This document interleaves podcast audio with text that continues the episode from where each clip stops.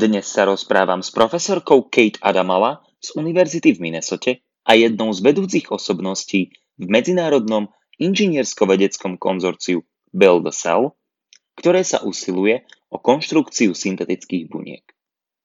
Okrem toho sa vo svojom výskume venuje astrobiológii či výrobe proteínov v bunkových extraktoch.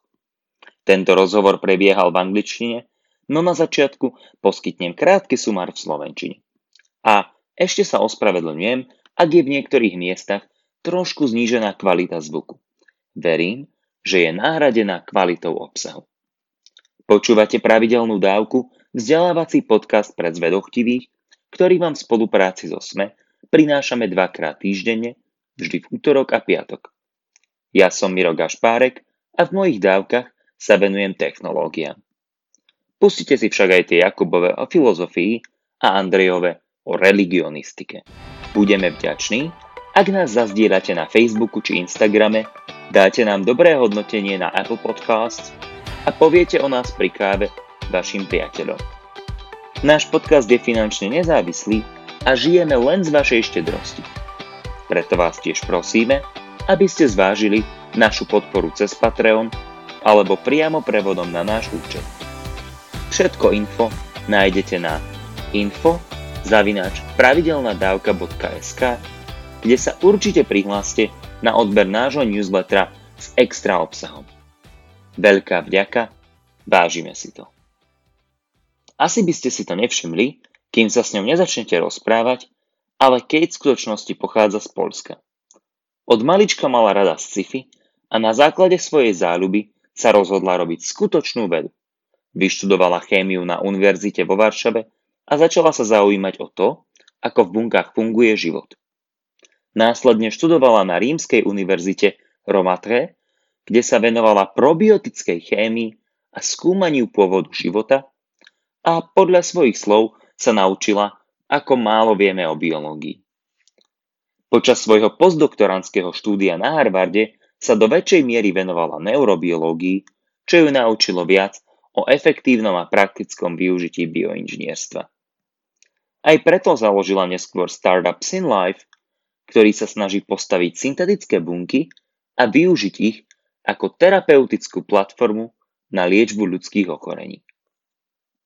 Ďalej sme sa rozprávali o verejnom vnímaní výskumu. Hovorili sme o tom, že verejnosť nie je racionálna, pokiaľ ide o vnímanie biologických hrozieb. Napríklad ľudia sa nezmyselne boja GMO potravín zatiaľ čo sa vôbec neboja potravín, ktoré rastú bez genetickej modifikácie, ktorých by sa možno mali bať oveľa viac a taktiež metód, akými sú tieto potraviny pestované. Veci si však podľa Kate musia uvedomovať, že sú verejnými služobníkmi, často platenými z verejných zdrojov a preto musia byť opatrní v tom, ako komunikujú rôzne témy. Dobrým príkladom je gain of function výskum, v ktorom sa zosilňuje potenciálna škodlivosť alebo rýchlosť prenosu rôznych baktérií alebo vírusov, ktoré môžu slúžiť aj ako patogény a napríklad spôsobiť škodlivú pandémiu. Takýto výskum musí byť diskutovaný otvorene, no zároveň racionálne, bez snahy o palcové titulky. A je dôležité prispôsobiť svoju komunikáciu svojmu publiku. Ďalej sme sa rozprávali o iniciatíve Build a Cell alebo Postav bunku, ktorá pôvodne vznikla ako spôsob prepojenia najlepších výskumných skupín snažiacich sa postaviť syntetickú bunku. Špičkoví vedci a bioinžinieri z rôznych oblastí si povedali, že musia vymyslieť, ako zdieľať prostriedky, výsledky a ako vlastne definovať celú politiku okolo stavby syntetických buniek. A na princípoch otvorenosti a spolupráce vznikla táto komunita. Zaujímavou témou, o ktorej sme sa rozprávali, bola definícia života. Čo je to život? Je to dobrá, no náročná otázka. Neexistuje totiž univerzálna definícia života. Podľa NASA je napríklad životom akýkoľvek samoreplikujúci sa chemický systém schopný darwinovskej evolúcie. Lenže podľa tejto definície je napríklad väčšina organizmov na Zemi mŕtva. Napríklad, ak nemáte deti, tak podľa nás ste mŕtvi. Takže každá definícia života má svoje nedostatky. Kate a iní bioinžinieri sa preto skôr snažia definovať niekoľko základných vlastností, ktoré by život mal mať. Konkrétne je to schopnosť udržať homeostázu, teda schopnosť udržať stabilné vnútorné podmienky v turbulentnom vonkajšom prostredí, ktorá zahrňa aj kompartmentalizáciu, teda oddelenie sa od vonkajšieho okolia a schopnosť kontrolovať tok živín a odpadu. Ďalej je to schopnosť replikovať svoj genóm a zachovávať svoju genetickú informáciu v ďalších generáciách. To zároveň implikuje schopnosť evolúcie, teda možnosti robiť chyby v replikácii a zlepšovať sa. A nakoniec je to schopnosť delenia. Toto sú experimentálne ciele, ktoré sa snaží Kate dosiahnuť vo svojom výskume. Ak sa podarí vytvoriť biologický systém s týmito vlastnosťami, mohlo by sa nám podariť odštartovať v ňom darwinovskú evolúciu aj v takýchto syntetických bunkách. Z troch spomínaných vlastností sme najbližšie replikácii, ktorú by o 1 či 2 roky mohli dosiahnuť 3 alebo 4 laboratória na svete a táto replikácia by sa mohla odohrávať na veľkosti minimálnej bunky teda pri veľkosti genómu asi 500 génov. Aké sú naše problémy? Nuž, dokážeme veľmi dobre stavať jednoduché biologické systémy, ale ako syntetickí biológovia máme problém stavať komplexné systémy, ktoré by sa dokázali postarať samé o seba.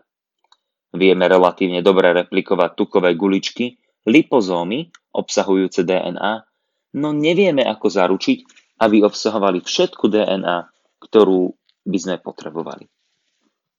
Ďalej je problémom, že máme len jeden model minimálnej bunky, JCDI SYN 3.0, teda najmenšiu bunku s najmenším súborom génov, ktorá dokáže prežiť v laboratóriu. No ani pri tejto bunke presne nevieme, čo robí.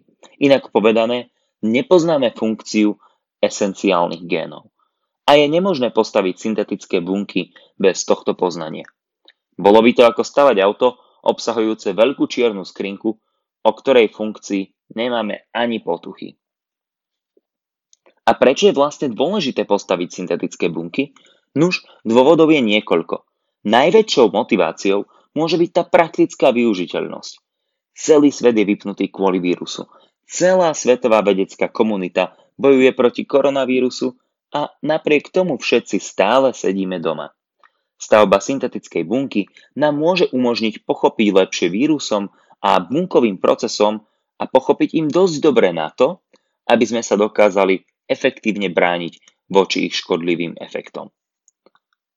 Okrem toho máme problémy s dostupnosťou surovín. Ako to pekne povedala Kate, svet sa ešte stále spolieha na molekuly z mŕtvych dinosaurov, teda napríklad na ropu. Ako vedecká komunita sa snažíme vyrobiť rôzne látky v bunkách, no nefunguje to dostatočne dobre. Možno preto musíme zmeniť tú schránku alebo obálku, v ktorej tieto molekuly vyrábame. A tou schránkou by mala byť práve syntetická bunka, ktorú upravíme tak, aby fungovala špecificky pre danú aplikáciu čo najefektívnejšie. A aké je prepojenie medzi syntetickou biológiou a výskumom vesmíru? Je to vlastne všetko iterácia rovnakého problému. Ak chceme prežiť vo vesmíre, musíme vymyslieť, ako podporovať život. Mnoho problémov nedokážeme jednoducho vyriešiť vo vesmíre. Napríklad zemiaky na Marse raz nebudú.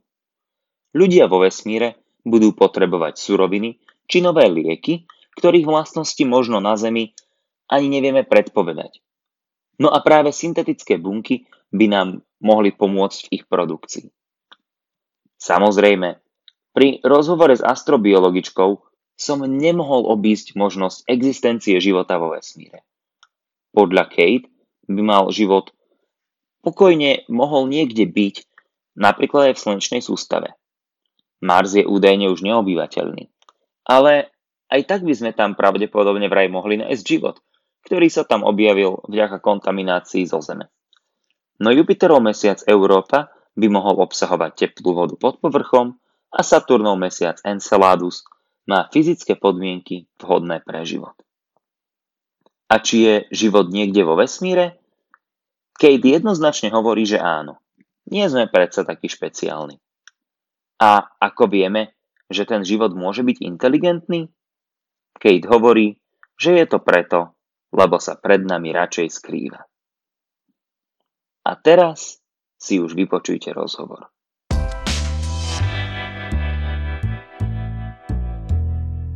So, Professor Kate Adamala, uh, welcome to the show. Um, thank you very much for joining us today. Thanks for having me. It's my pleasure. Well, so we've got a lot of exciting topics to discuss today, but I think that um, the first one that would be cool to go through would be basically your journey um, to synthetic cells and to synthetic biology. And basically, if you could tell us a bit about yourself and a bit about your background, and because um, and, and, and you're Polish, so it would be awesome if you could tell us about your journey from Poland to University of Minnesota and to synthetic cells? So there was no big master plan that when I was growing up I was dreaming about being a professor in Minnesota. That that didn't work like that. Um, I always liked science fiction, and I was reading about um, all those books and watching the movies where uh, there were people doing exobiology or astrobiology. And it always seemed cool that this is the science fiction trope of being able to investigate life on other planets and, and studying all those exotic extraterrestrial animals and so on. And then one day i discovered that this is actually a real science. Obviously we don't study animals on other planets because we haven't found any yet but we do study possibility of life existing on other planets and then i was sold on that i really wanted to do it and so i um, did my undergrad um, in chemistry at University of Warsaw, and I was doing um, origin of life research. That turned out to be the part of astrobiology that was always exciting me the most. Is how did life started and how how the simplest, most primitive cells can uh, originate on a abiotically on an empty planet. So that's what I was doing my research in undergrad on, and then I moved on to start grad school at University of Roma Tre with um, Professor Pierluigi Luisi, who's a, one of the pioneers of um, uh, not only prebiotic chemistry and synthetic cell kind of syn- synthetic living cell engineering, but he also taught me a lot of insights onto the kind of relationship between science and society. How science doesn't just exist in vacuum how all we're doing is part of kind of the public quest for um, for research for developing new technologies but also there's a lot of intersections between kind of the real basic research and philosophy and science. And so that got me started on looking into kind of different possibilities of how my research can interact with other areas um, of of other areas of science and how public perception of my research can be shaped and then i moved on to um, jack szostak's lab at uh, harvard in boston where i continued the same kind of prebiotic chemistry that origin of life research. Um, and eventually I finally graduated and decided that I've been doing prebiotic chemistry, origin of life research for so long that maybe I should try something different. So I went on and did a postdoc in a synthetic neurobiology lab. Um, I've always studying um, this kind of fascinating question of how life started. I figured there's another fascinating question in research, and that is how brain works. And so I decided, okay, now I will be a neurobiologist so I went on and did a postdoc in neurobiology. I decided I don't actually like neurobiology. Uh, so when uh, the time came to to start my own faculty job, um, I decided my, I want to combine my training in biology because my postdoc was amazing. I didn't end up being a neurobiologist for life, but I did end up learning a lot about biology and how fascinating modern biology is and how complex it is and how little we actually know of engineering biology and that also gave me insight into biomedical fields. Um, I started a biomedical research startup company where we try to use the synthetic cell technologies to create something actually useful and, and marketable drug. And that taught me a lot about kind of practical applications of our research. So that's that's where the synthetic cells came to be. When i started my own lab i wanted to work on something that combines actual useful practical applicable biology with a fascinating fundamental research question. And that building cells from scratch is that for me. It covers the origin of life because it lets you know how cells can be built. So you can figure out how could they have started on a prebiotic earth. But it also has a very practical immediately practical applicable applicable um, aspect to it like how to make better drugs how to um, engineer biological systems in a much more kind of controllable useful way so we can uh, do bioengineering more efficiently. And so that's that's how i came to be where i am is that this to me is the best of both fields the best of um, applicable practical research but also a fascinating basic research question that's that's really fascinating and uh, you opened so many interesting topics but perhaps there's something that i'd like to i'd like to pick up on and that's uh, that what you mentioned was that during your grad school at Roma Tre, uh, you got a great lesson in thinking about public perception of science. And, and could you maybe elaborate a bit more, like how your thinking developed from from perhaps uh, because I feel that sometimes some scientists do science for science just to kind of maybe satisfy their own curiosity. But how does how how has has your thinking about how public perceives the science and research effort has evolved since? Um, to me, the basic curiosity is always the biggest driving force. Um, and rationally thinking about what we're doing, there are clear dangerous things to avoid, but also very clear um, benefits and kind of limitations of every technology. Um, one of the biggest things I learned in this process is that unfortunately the general public is not rational, and uh, a lot of the things that the public is worried about are things that are not true or not real, while the things that they really should be worrying about, they they as the public are not thinking about. So it's kind of a the kind of for me one of the one of my favorite examples is that um, gmo food dispute that's going around europe right now is people are really scared of this foreign genes in their bread but they're not scared of all the problems that farming without using genetically modified crops could bring. Um, they're not scared about the things that they really should be scared about.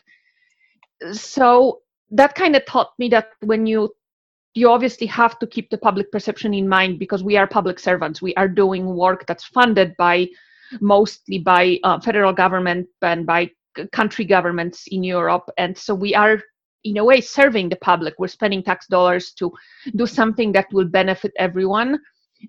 But when we talk to the public, especially on um, sensitive research topics like building life, engineering, fundamental on the fundamental level, engineering life, we have to be really careful how we are very open. We discuss all the problems, but we discuss everything in a way that doesn't give people the wrong impression. Um, for example, there's a lot of discussion right now about gain of function research. Um, a lot of people are rightfully scared that the science is to the point where we can engineer a perfect pandemic and make a new virus that's going to wipe out humanity and whatnot.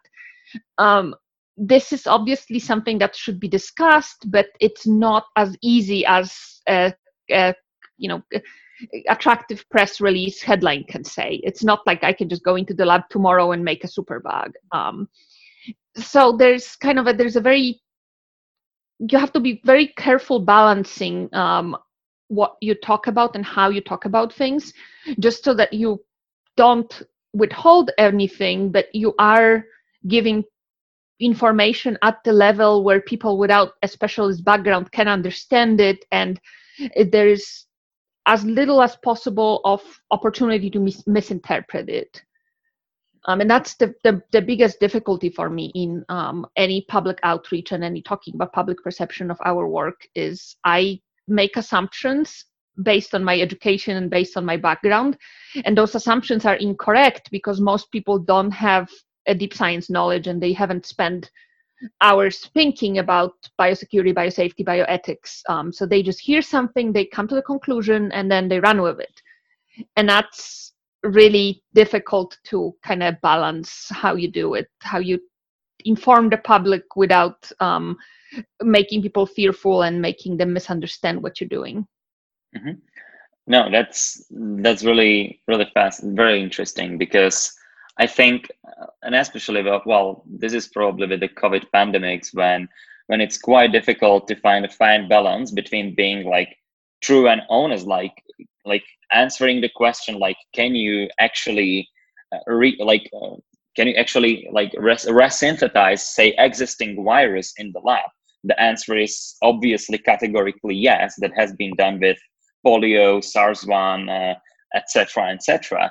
Et but then it's pe- people are like very ra- often rushing from my experience. Oh so you can do it. So you can do like a new virus. But, but you're like oh wait but like making a new virus like like that's whole another task. That's qu- qu- quite a different thing. And uh, sometimes the first part of this after the first part of the sentence is heard the second part of the sentence is not listened to.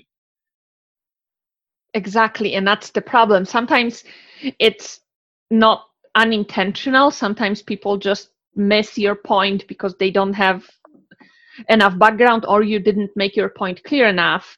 But sometimes they miss your point on purpose and that's the worst kind of misinformation to fight is when people intentionally only hear what they want to hear and they're at this point there's no way to convince that person. The only reason to stay in the discussion is to convince third party that might be listening to you and the other side and then you need to keep pushing your argument because even if you don't convince the person you're talking to you might leave it out there on the internet for someone else to see come and read it and maybe come to their own conclusions mm-hmm. no that's uh, and that's quite a difficult quite a difficult uh, balance to strike and, and and let's hope that the whole scientific community gets gets better in that for the for the sake of the public trust in science but um, perhaps leaving leaving out for now this topic of um, of um, ethics and so on and so on and we're not leaving it back completely. Let's let's move to the to the meat of the discussion which is probably the synthetic cells and um, all around and building synthetic cells. And basically I I personally first got interested in this when I when I did my when, when I was about to do my uh, summer research in Professor Richard Murray's lab at Caltech, and um, I still remember as he was like, "So what do you like to do your research on?" And he suggested like, "I'll send you a document, like perhaps look at that and and see if you can do a research proposal out of it."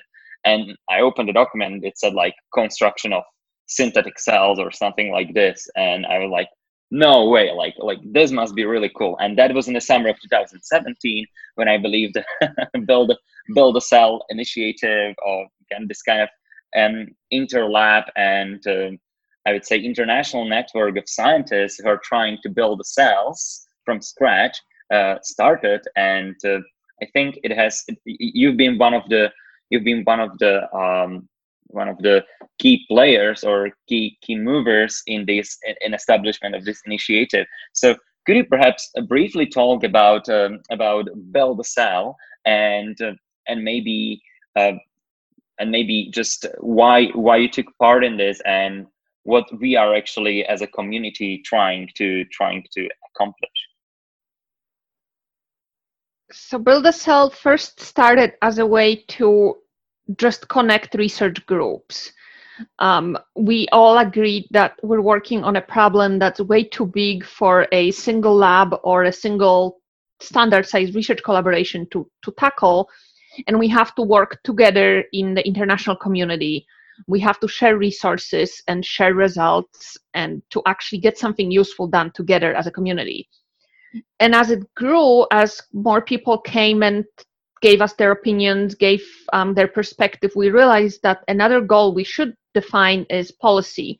We should be able to in, to advise and to influence um, research policy, funding policy, biosafety, biosecurity policies um, that make sure this research remains open, make sure that community remains safe and welcoming, and kind of emphasize the uh, values that we're trying to adhere to as the as the kind of a core research community, core core research groups, which is openness, sharing everything open source, having reproducible protocols, um, working together as a group rather than competing with each other. And that's how the kind of a current build a cell structure came to be, which is still mostly focused on research, but also trying to um, define ways we do science and define ways we we can improve the ways we're doing science. Yeah, I think I think and and from the perspective of like undergrad student and a grad student that I'm now, it's been truly fascinating how how for many of us, especially maybe for the students, it was fascinating to see how all these processes are developing, right? Because we often sometimes we are and it's i think unfortunate that as a students we kind of get allocated to the, like those very very small specific chunks of research work like like all your life is now going to be sometimes like all your life as a phd student is going to be devoted to this specific signaling pathway in in this cancer in this cancer malfunction but but in a build a cell i kind of had a feeling through exactly what you said as an open community seeing some people thinking about the policy other people thinking about the funding other people thinking about the modeling some other people thinking about interlab cooperation and material trade agreements. And and it just shows us from the beginning perhaps if we once embark on our uh, research journey and our research career we will be like okay so it actually we won't only have to deal with uh, research questions but we will have to deal with all the all the stuff surrounding this like admin stuff and policy. Yes. And it's it's a blessing and a curse in a way because at some point you have to specialize you have to actually sit down and pick your one pathway because there's no other way to become an expert. But you also cannot lose track of the bigger picture. Um, you have to be aware that your research has policy implications has societal implications and also as a researcher you're part of the large international community. And a lot of the time when people do focus and pick that one pathway that they're going to do their phd on they kind of lose track of the bigger picture necessary sometimes by necessity because they just have to focus but i think it's really important to keep emphasizing that no one is a researcher in vacuum. Everybody who works is part of this larger community. And even if your research at some point specializes you still should keep up with the rest of your community and you should still remember that you are part of that bigger community. And someone else who works on another part of that little pathway is still your colleague even though you work on different things. And you should kind of remember that everyone should talk to each other all the time because otherwise we'll just end up missing the point and and not really operating as efficiently and moving forward as fast as we could mm-hmm. yeah like the, the science today is is collaborative like uh, like I think that I think that the, maybe the, the days of like lone geniuses who just sat down with like I don't know glass of wine and a pen and paper and came up with like fascinating theories like that's probably probably over now because because you in the end you need to get someone to to make a calibrated pipettes for you right? If you want to do that. And yeah it's, it's just it's just quite difficult. So um, moving a bit more now on, on this topic of synthetic cells um, and I think that one of the way how people are thinking about about synthetic cells is if we want to build a synthetic cell, we should we should try to understand what the life actually is and how to define life, which is um, considering that two of my colleagues at a podcast to whom I'm sending the greetings now are philosopher and historian. That I think they will love this bit. So so I think like Kate, how would you? So we are like uh, biologists and engineers. How would we, as bioengineers, uh, define life? So, so when you're thinking about synthetic cells, and uh, how would you define success in building uh, kind of functioning cells? What's your definition of life, or what does the life has to has to entail? That's a very good and a very difficult question. Um, there is no universally recognized uh, scientific definition of life, any definition that we made uh, can be disproven. So, for example, the kind of most commonly used uh, in the field is the NASA definition of life, which is a self replicating chemical system capable of Darwinian evolution. It's a good definition on the when you start thinking about it, but when you really look deep down, most organisms on Earth do not fit that definition because we are not self replicating genetic systems. For example, if you didn't have kids yet, then you're not alive because you haven't replicated, right? A single dog is not alive because he will not ever replicate. Like, for example, my dog is sprayed, he will never have children. So, does it mean he's not alive? According to the NASA definition of life, he is not alive. And yet, he is very much alive when he bites me and jumps at me. So, it's that kind of shows that every definition of life has flaws. And there is no universal definition that would encompass all living organisms on earth and exclude all non-living ones. So basically there's no good definition of life and therefore there is no good goalpost for building a synthetic cell. Uh, the way we approach it me and people in my lab and people that work in the same space as me is we don't claim we want to make some nebulous whatever life is. Um, we set specific goals. So, for example, I would like my synthetic cell to maintain homeostasis, replicate its genome, and divide. These are very specific, tangible, experimentally trackable goals that I have. I'm not saying an organism that does all those three things is definitely going to be alive. Um, I leave that to the community. I leave that to people to look at it and say if it's alive or not. For me, these are those experimental goals that I want to reach. And once I reach them, hopefully that organism will start undergoing Darwinian evolution. Um, once it does that, hopefully it will start increasing in complexity. And at some point, every single person that will look at it will say, oh, yeah, that's definitely alive. And that will be a success for me. Uh, mind you, without actually defining specifically what a life is. Mm-hmm. That's uh, that's it's very interesting, and and this is honestly, and because of course, like I, I I know a bit of your of your thinking from like your previous say podcast and so on.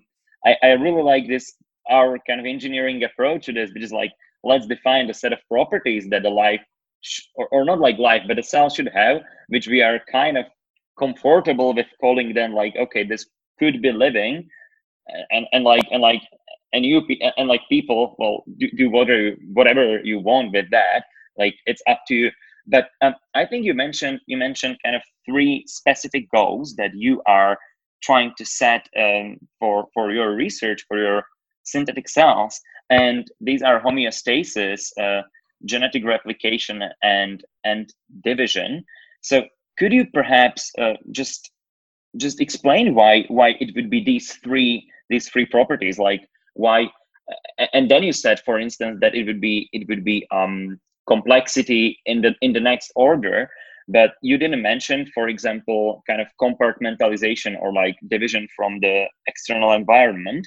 So uh, why these three properties and and what do they actually mean it's sort of an arbitrary list um, that's heavily influenced by my background as a chemist and what I see as the main properties that distinguish um, living matter from non-living matter.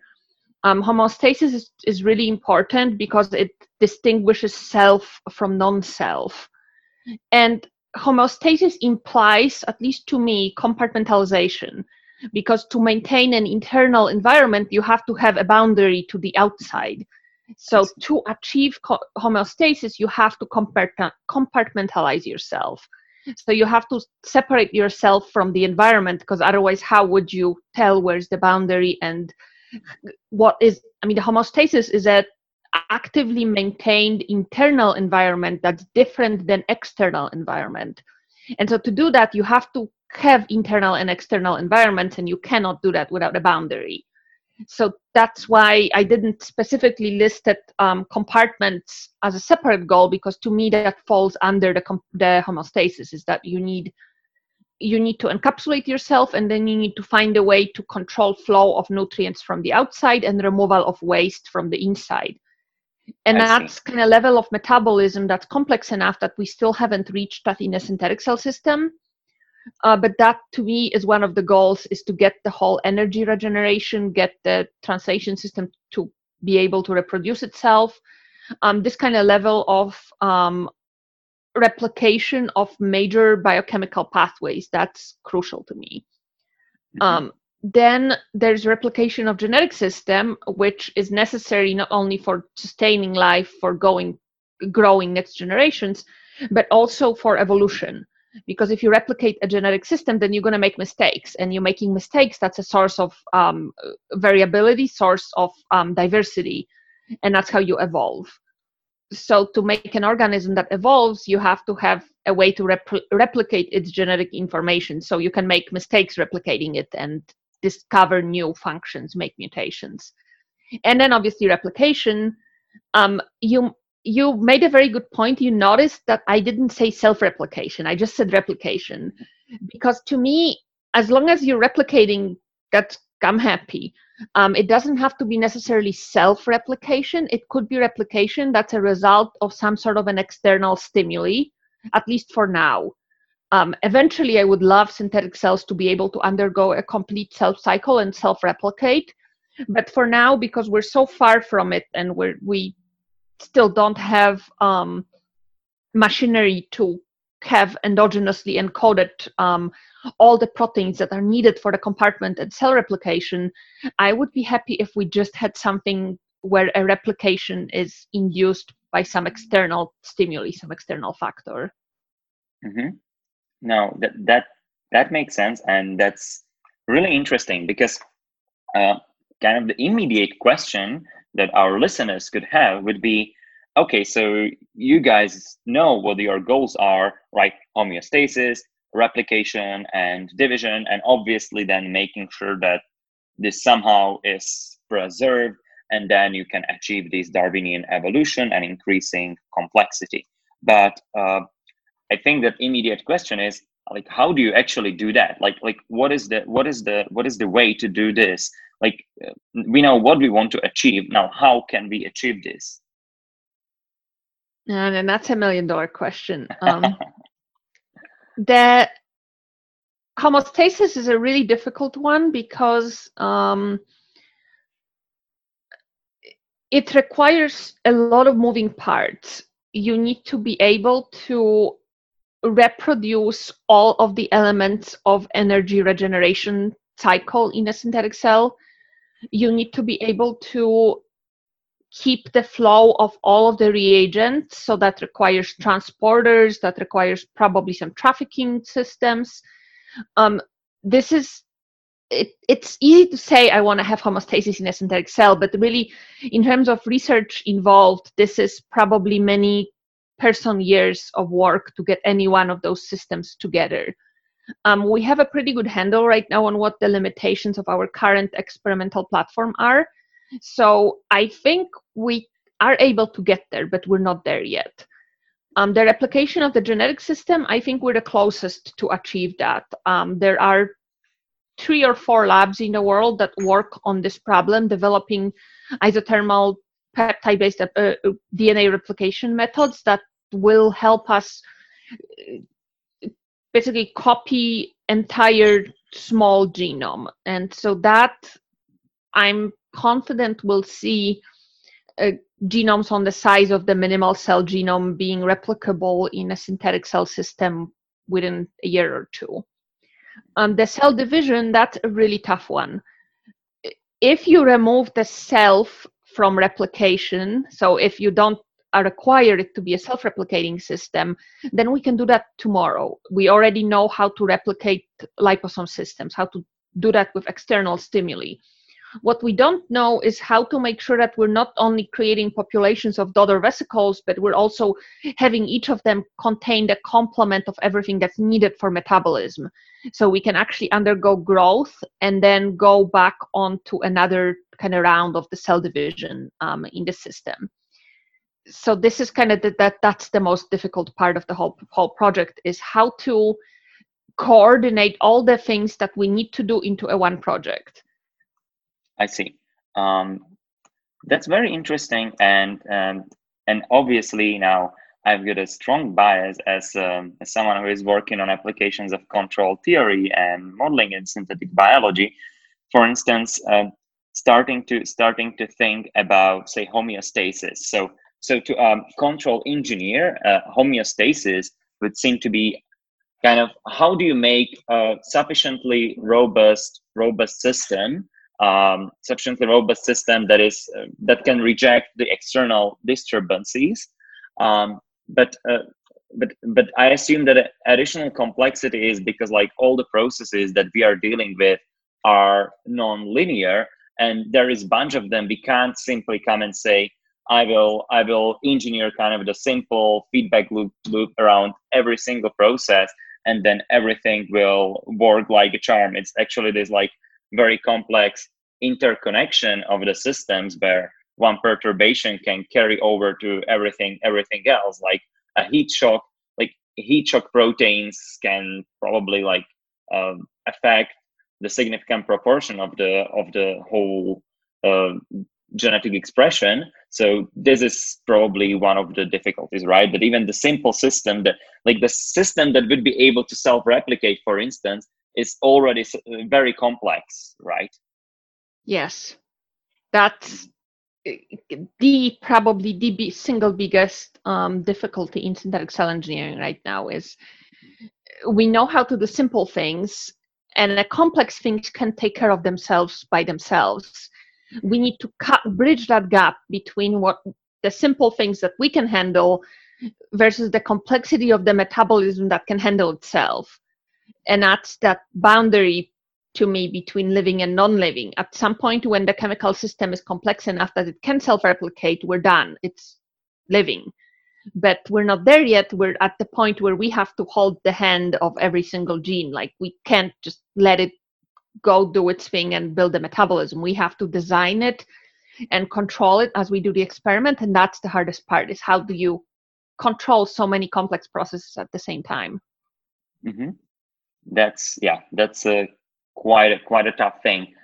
And but you actually you actually uh, offered me like this great great bridge to the to to kind of maybe a small slightly different different question because you mentioned genome on the size of minimal cell and uh, it would be great if you could perhaps explain like what do we mean by the genome at the size of the minimal cell or minimal cell itself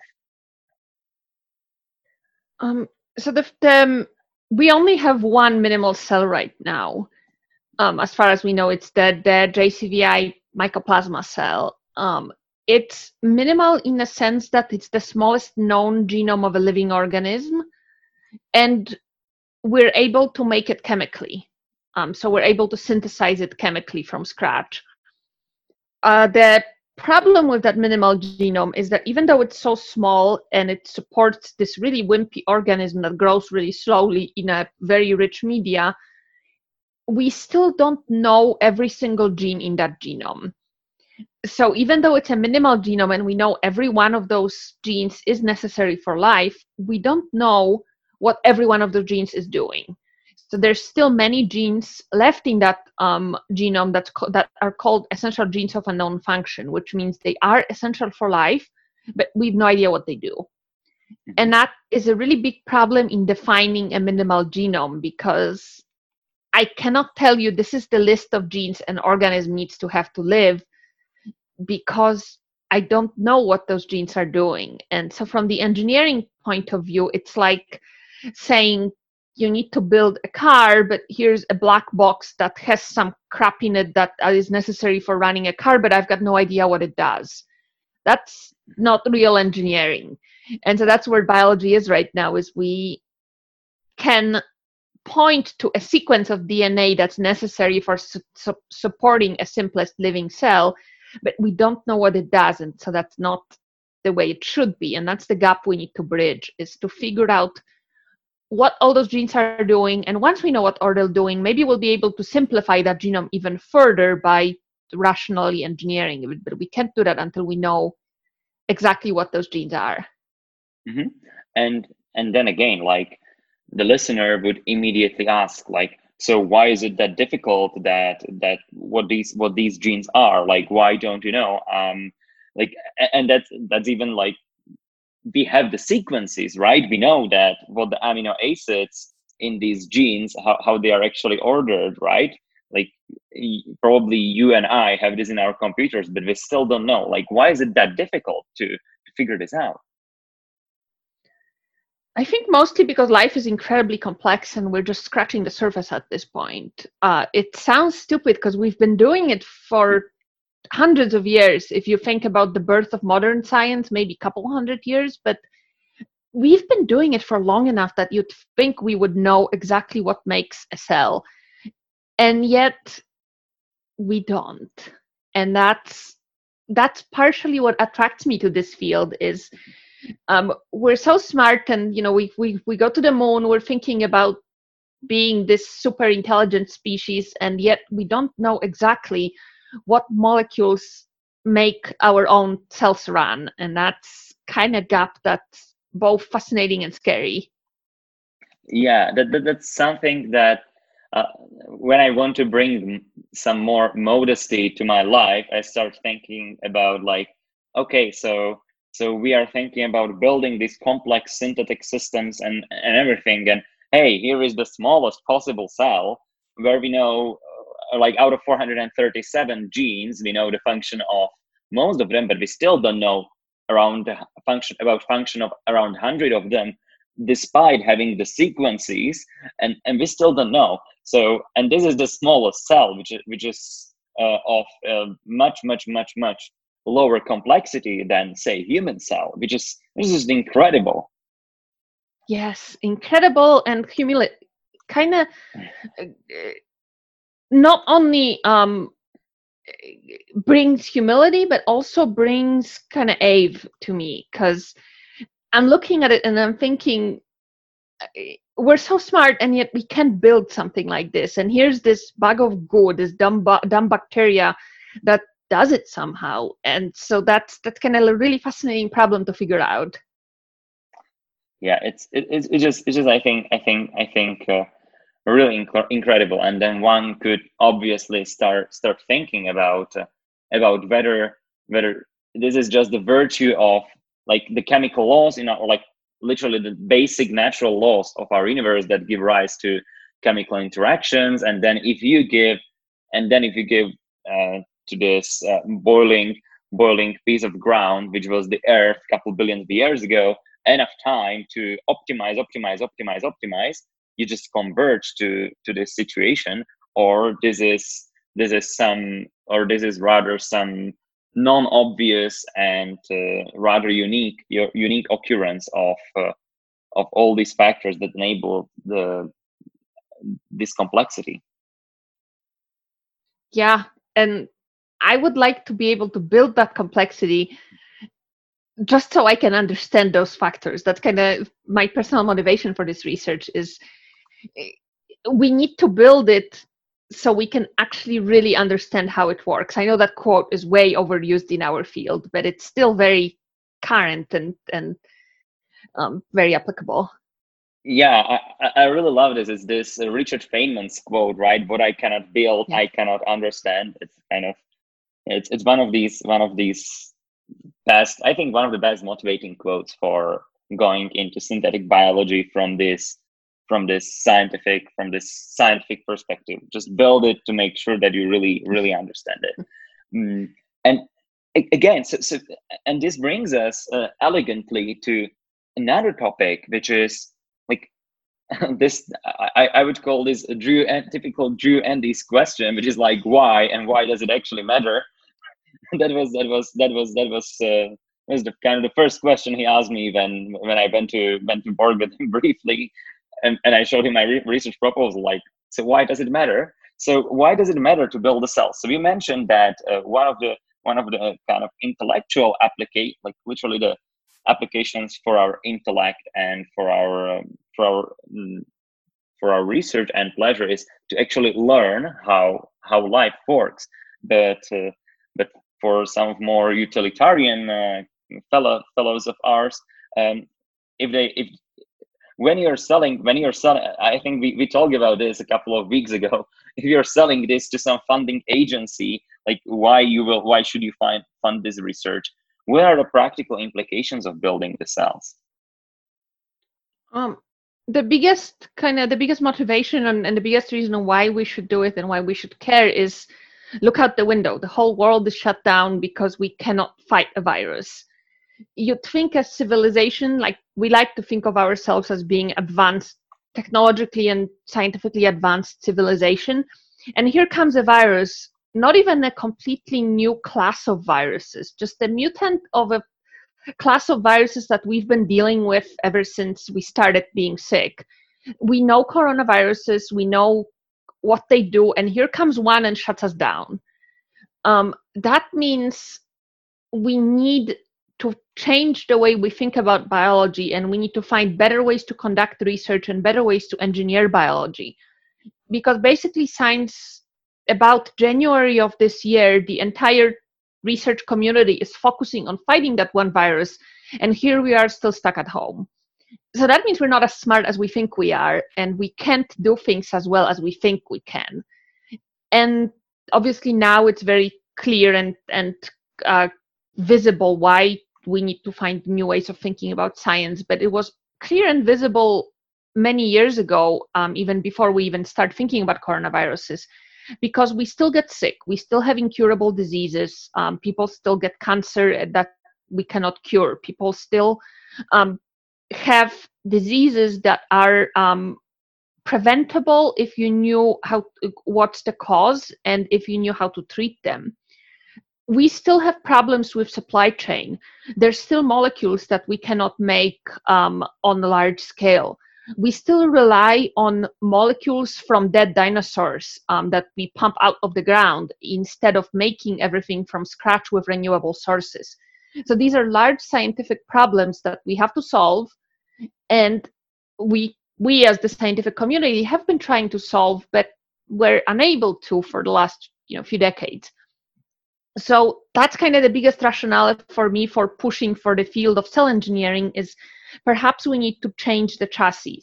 We've been trying to solve all those basic research biomedical problems and biotechnology problems using existing organisms and we are still unable to do that maybe we need to take a step back and instead of pushing for every single application separately reconsider the way we engineer organisms in the first place uh, maybe we should understand the chassis better before we go back and try to mess with it. Um, again, using kind of car analogy, it's like um, I gave you a little Fiat and said build a tank. One approach would be you could start putting uh, you know sheets of metal around your little Fiat to make it bulletproof and call it a tank. Or you could take it apart really understand how to build something that drives on wheels and has an engine and then rebuild it from scratch making it much more robust and with kind of more structure that's designed specifically for the application you're given which is a tank and that's kind of how I think about bioengineering. Um, what we've been doing so far is we've been taking, we as a community, we've been taking living cells and try to convince them to do this one thing we want them to do. Understand the disease or produce a biomolecule. Maybe they're not meant to do that. Maybe they're very well optimized to do what they were designed or i don't want to say designed we're not talking intelligent design here. Maybe what they they evolved to do um, like the little fiat was designed to be a perfect family car but not a, a bottle machine maybe if we want to make a cell that does something that it wasn't evolved to do maybe we shouldn't try to bang our head against the wall trying to convince that one cell to reprogram its whole life purpose, but instead maybe we should take a step back, understand how cells are made, and then make a new cell that's specifically designed to do what we want them to do. And that's obviously at first much more difficult because we suck at designing cells at this point. We don't know how to do it. But we should put energy into figuring out how to build cells. And then once we know how to build cells then we can build them for any purpose we want.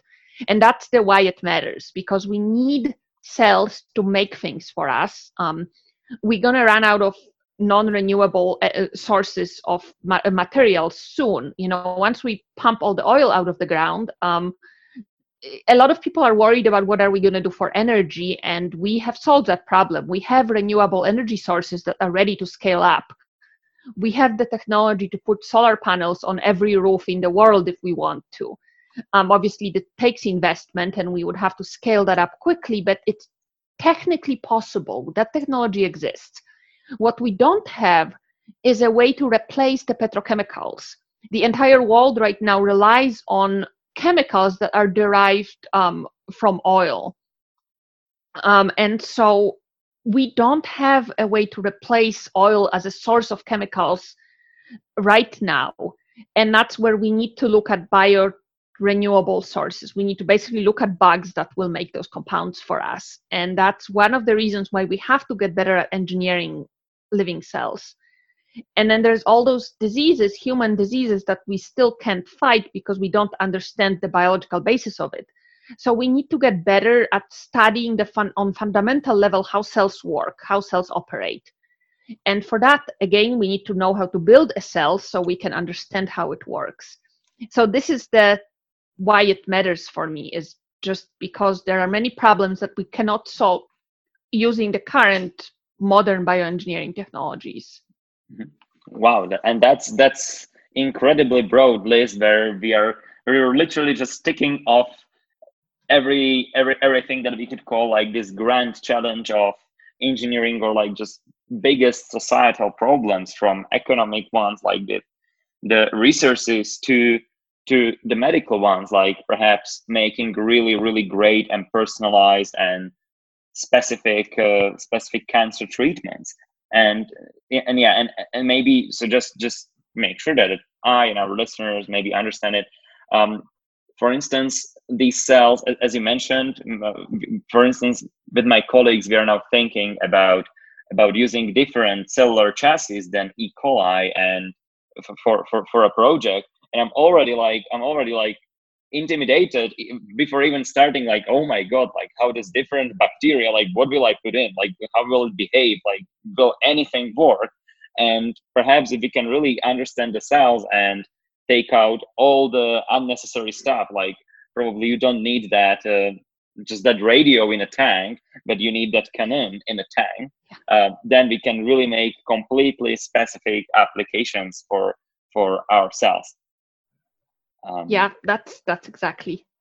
So so if so if any you know if any of you funders and funding agencies and so on and so forth are listening to this, like here is probably quite a comprehensive list of things like why why we should care about about engineering cells and um and this well well we've been talking approximately for an hour and i i want to be respectful of your time so I would just briefly like to touch on on this fascinating topic that we haven't discussed yet, and that would be the connection between synthetic biology and and space exploration. And this is this is quite an important connection to me because like all all my youth was about astronomy. I was going out on the meadow with a telescope and then learning astrophysics, going to this like astronomy Olympiad. Like everybody thought I would be an astronomer, but I actually was very much attracted into bioengineering and like how how actually we can describe life quantitatively.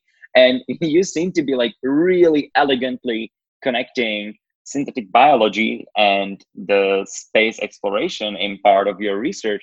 So if you could if you could uh, to to kind of conclude uh, briefly touch on how synthetic biology relates to, to space exploration, and how building cells perhaps can help us with, with understanding the space around us. It's a iteration of the same problem. Um, space and other planets are, are hostile to our life, as evidenced by the fact that they have no life of their own. Um, if we want to go out um, spend long months to years on space travel and then settle on some rock that doesn't really support life, we have to find ways to engineer life to adapt to those conditions. Because we're not going to adapt space to support our life. We have to adapt ourselves to live in space. And there are a lot of kind of, on the chemical level, on the biochemical level, there are a lot of problems that are not solvable as easy as science fiction movies want to make it look like. You know, for example, you could not grow potatoes in Martian soil because Martian soil contains high concentrations of this compound perchlorate that's lethal to all uh, earth vegetation and those experiments actually have been done people try to, to germinate plants in martial regolith simulants um, supplemented with uh, organics on with humanure or some kind of organics and nothing sprouts because of perchlorate. Wow. So the way you know it, it the movies make it look easy. You just go out there find a planet set up a habitat terraform it and in a generation you have this beautiful lush green planet. It's not going to work that like that. It's not going to be that easy. And also we need to find a way to get there which means we have to lock humans in a tin can and shoot them up on a rocket and then have them spend months to years in space during which time they will develop needs and problems we cannot anticipate in advance.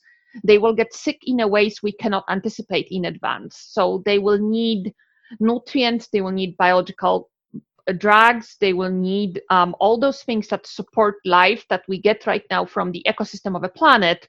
If we want to get off that planet and go elsewhere we have to mimic all the solutions that this ecosystem provides to support life.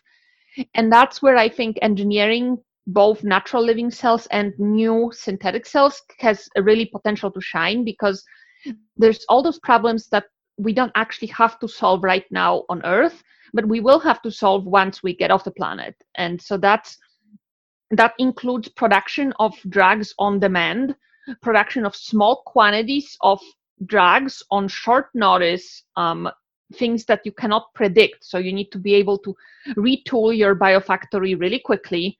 Um, you don't have a way to just click a magic button and synthesize a molecule like they do in Star Trek. You actually have to have an organism or a chemical process that will result with the molecule you need on again you have to do it on a short notice because when your crew member is sick you can't just you know bring him to a doctor because the nearest doctor is a few planets away uh, you have to find a way to treat all the problems with a kind of a custom tool set so controllable on demand biomanufacturing process and we don't have that right now.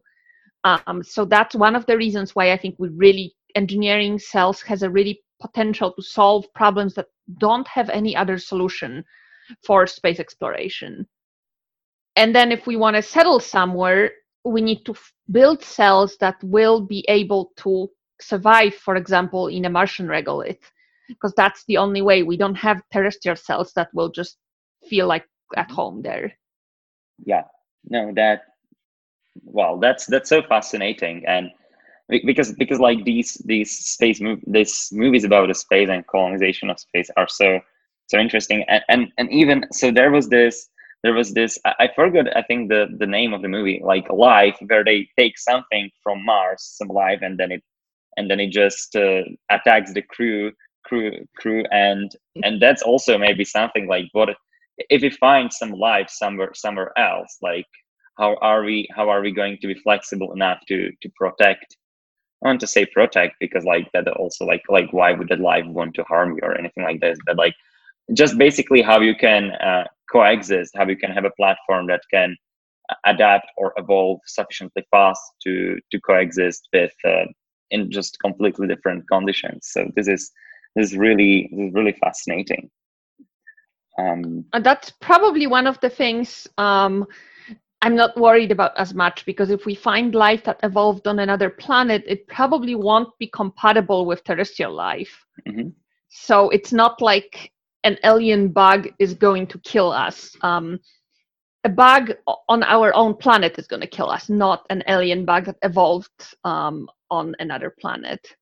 It's just not optimized, right? It's just like it's just like completely, completely foreign. Yeah. It's, yeah, yeah. So, so uh, yeah. So let's let's not be scared of the of the space exploration and I don't know the the bugs underneath the oceans at Europa or so actually that that would be and that's quite an actual topic. Like i think I, I, I admit i haven't read that paper but recently i know there was a paper about potential like like some some um, and correct me if i'm wrong i'm sure you know much more about this than me about some organic molecules in venus atmosphere or something like this that shouldn't be produced there or something like this.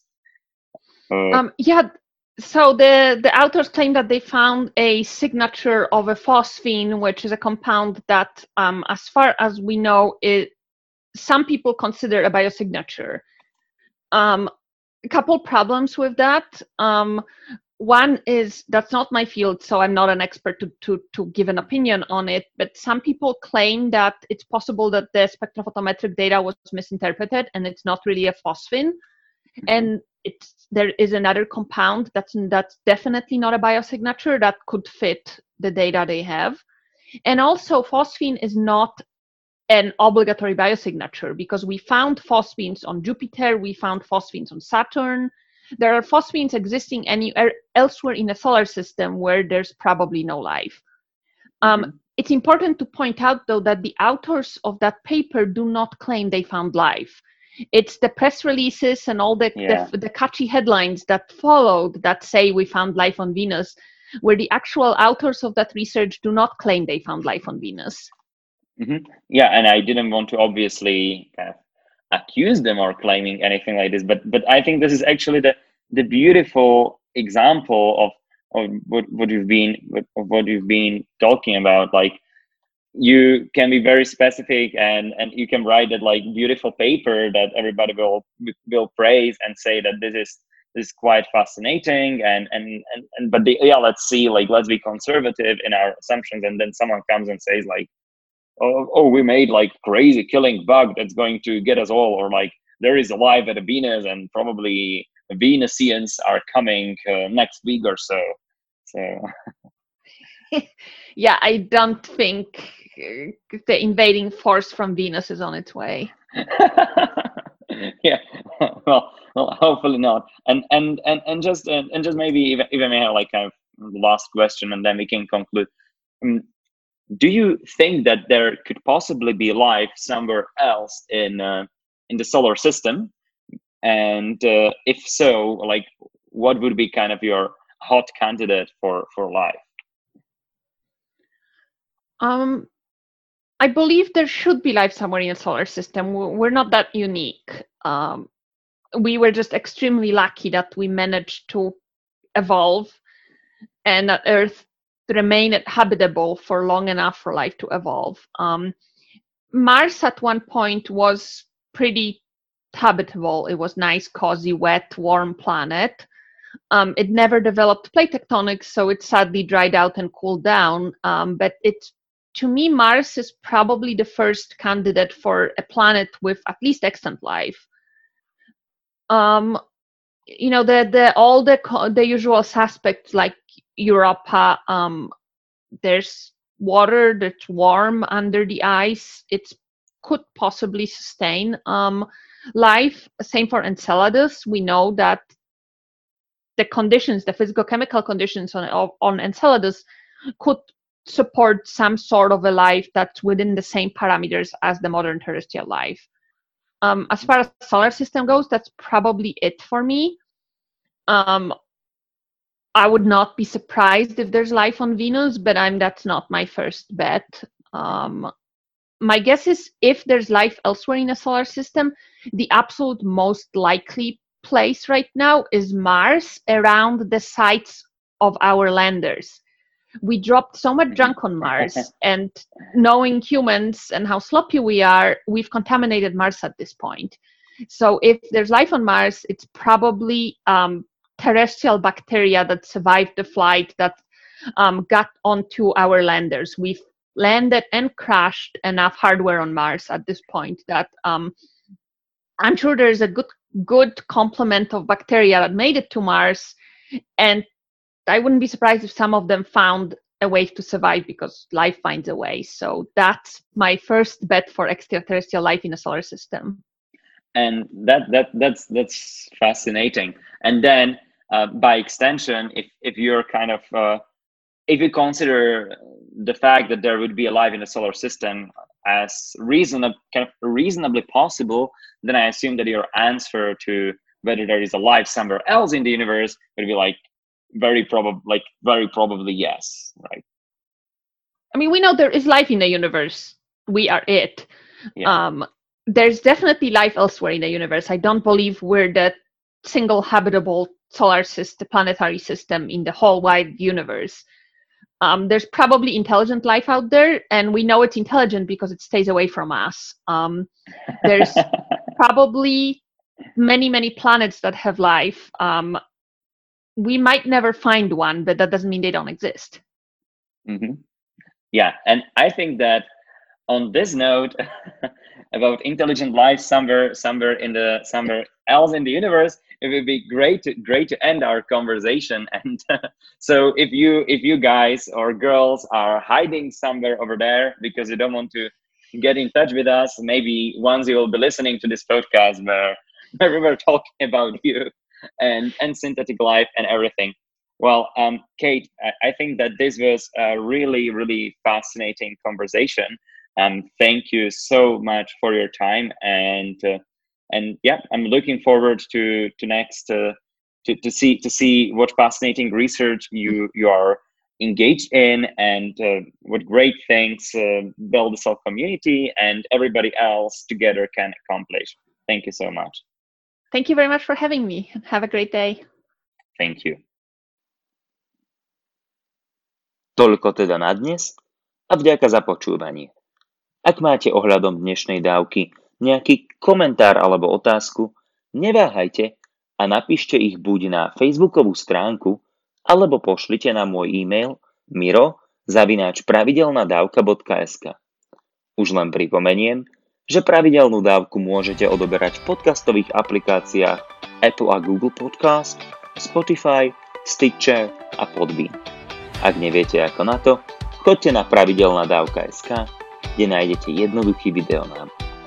Sledovať nás môžete aj na Facebooku a Instagrame. Teším sa na vás na budúce. Buďte zvedochtiví a nech vám to myslí.